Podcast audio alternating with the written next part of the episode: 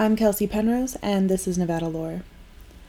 I created the Nevada Lore series out of my love for my home and my geeky obsession with history. A little background about myself I was born and raised in Carson City, the capital of Nevada. Growing up, we were immersed in our local culture of the Old West bandits, gold miners, sharpshooters, casinos, Native American legends, and high desert environmentalism.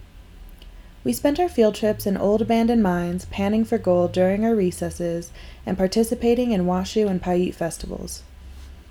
Carson City is located in northern Nevada, about 20 minutes from Reno, at the base of Lake Tahoe, just for some perspective. It's high desert, which means we have zero humidity, hot, hot summers, and freezing snowy winters. The people that live here are rugged, weird, and exceptionally kind. I've traveled throughout a small chunk of this world, and so far I've never found anywhere quite like Nevada. On a personal note, I was also adopted at birth, and so I think that my drive for uncovering lost or underrepresented history stems a lot from my own missing history. And since I'm a battle born, die hard Nevadan, uncovering my own history weaves itself into uncovering the histories and legends of my home. Our culture prides itself on the days of the Old West, and so a lot of the series will focus on those stories. Ghosts, brothels, buried treasure, burning boom towns, legends of the Paiute and Washoe, and more. But there are modern stories as well, from casino culture to Burning Man to the plight of our local Native American communities. Some of it might be completely made up, some might have a sliver of historical factuality, and some might be right on the nose. That's not really the point of these stories. The point is that the stories exist and have been handed down through time, which shapes our culture and the way we live our lives in this bizarre desert world of the New Old West. The first story in the series is the missing treasure of Prison Hill.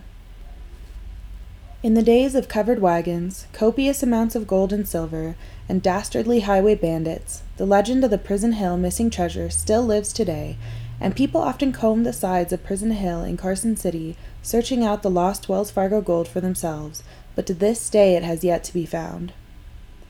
The Comstock lode was discovered in 1859 by Peter O'Reilly and Patrick McLaughlin, and Virginia City was built overnight on top of it as one of the most impressive boomtowns of the West. The Comstock lode was the first major silver deposit ever discovered in the U.S., but gold and precious metals were plentiful as well. Gold was first found in Nevada in 1850 in Gold Canyon outside of Dayton. The story goes that in 1885, a Wells Fargo stagecoach was heading to Carson City from Virginia City to deposit $62,000 worth of gold coins and bullion to the U.S. Mint. The driver's name was William Manners. He was in charge of six horses pulling the coach, with guard Mike O'Fallon alongside, his eyes trained on the horizon for both bandits and beasts alike. Inside the coach were civilian passengers hitching a ride down the mountain, and atop the wagon the strong box containing the gold.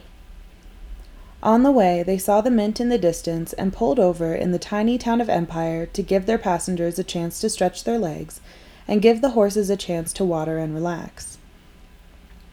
Soon after, they started off again and were nearly to Carson City when four bandits accosted the coach and held O'Fallon and Manners at gunpoint. They untied the gold and instructed the passengers to hand over their valuables. The stolen goods from the passengers alone accounted for $2,000, which was no small amount in the 1850s. For perspective, in 1850 you could buy an Oregon Trail pack horse for $25, a pound of coffee for 80 cents, and a brand new house in New York for $2,500. The bandits took the strongbox and the sack of jewelry and coins out to the desert leaving the passengers O'Fallon and Manners by the ransacked coach. As soon as they made it to Carson City, the sheriff was found, and within a half hour a posse was rounded up and headed into the desert to hunt down the bandits. The bandits were quickly found. However, the strong box was nowhere to be seen. When the bandits saw the posse coming for them, they drew their pistols and opened fire. The posse took cover and began firing back, and a battle ensued. Not a single posse member was injured in the fight, despite the dozens of shots that were fired upon them. Three of the bandits were killed in the fight, but the fourth survived. The unlucky fourth bandit was notorious Manuel Gonzalez, who was captured and taken to the Carson City jail. He was interrogated for days by both the sheriff and Wells Fargo agents, but never said a word. Gonzalez was sentenced to 20 years in prison for his part in the robbery, despite the lack of gold or jewels ever recovered. He often would brag to both fellow prisoner and guard alike that he could see where the treasure was buried from his window in the prison. After serving eight years, Gonzalez was released on good behavior. However, almost immediately, Gonzalez mysteriously died of natural causes, and the missing gold was never found. The prison closed in May of 2012. It said that some of the prison guards had searched for the missing gold in their off time, using the view from Gonzalez's window as a map. To this day, the gold has never been recovered.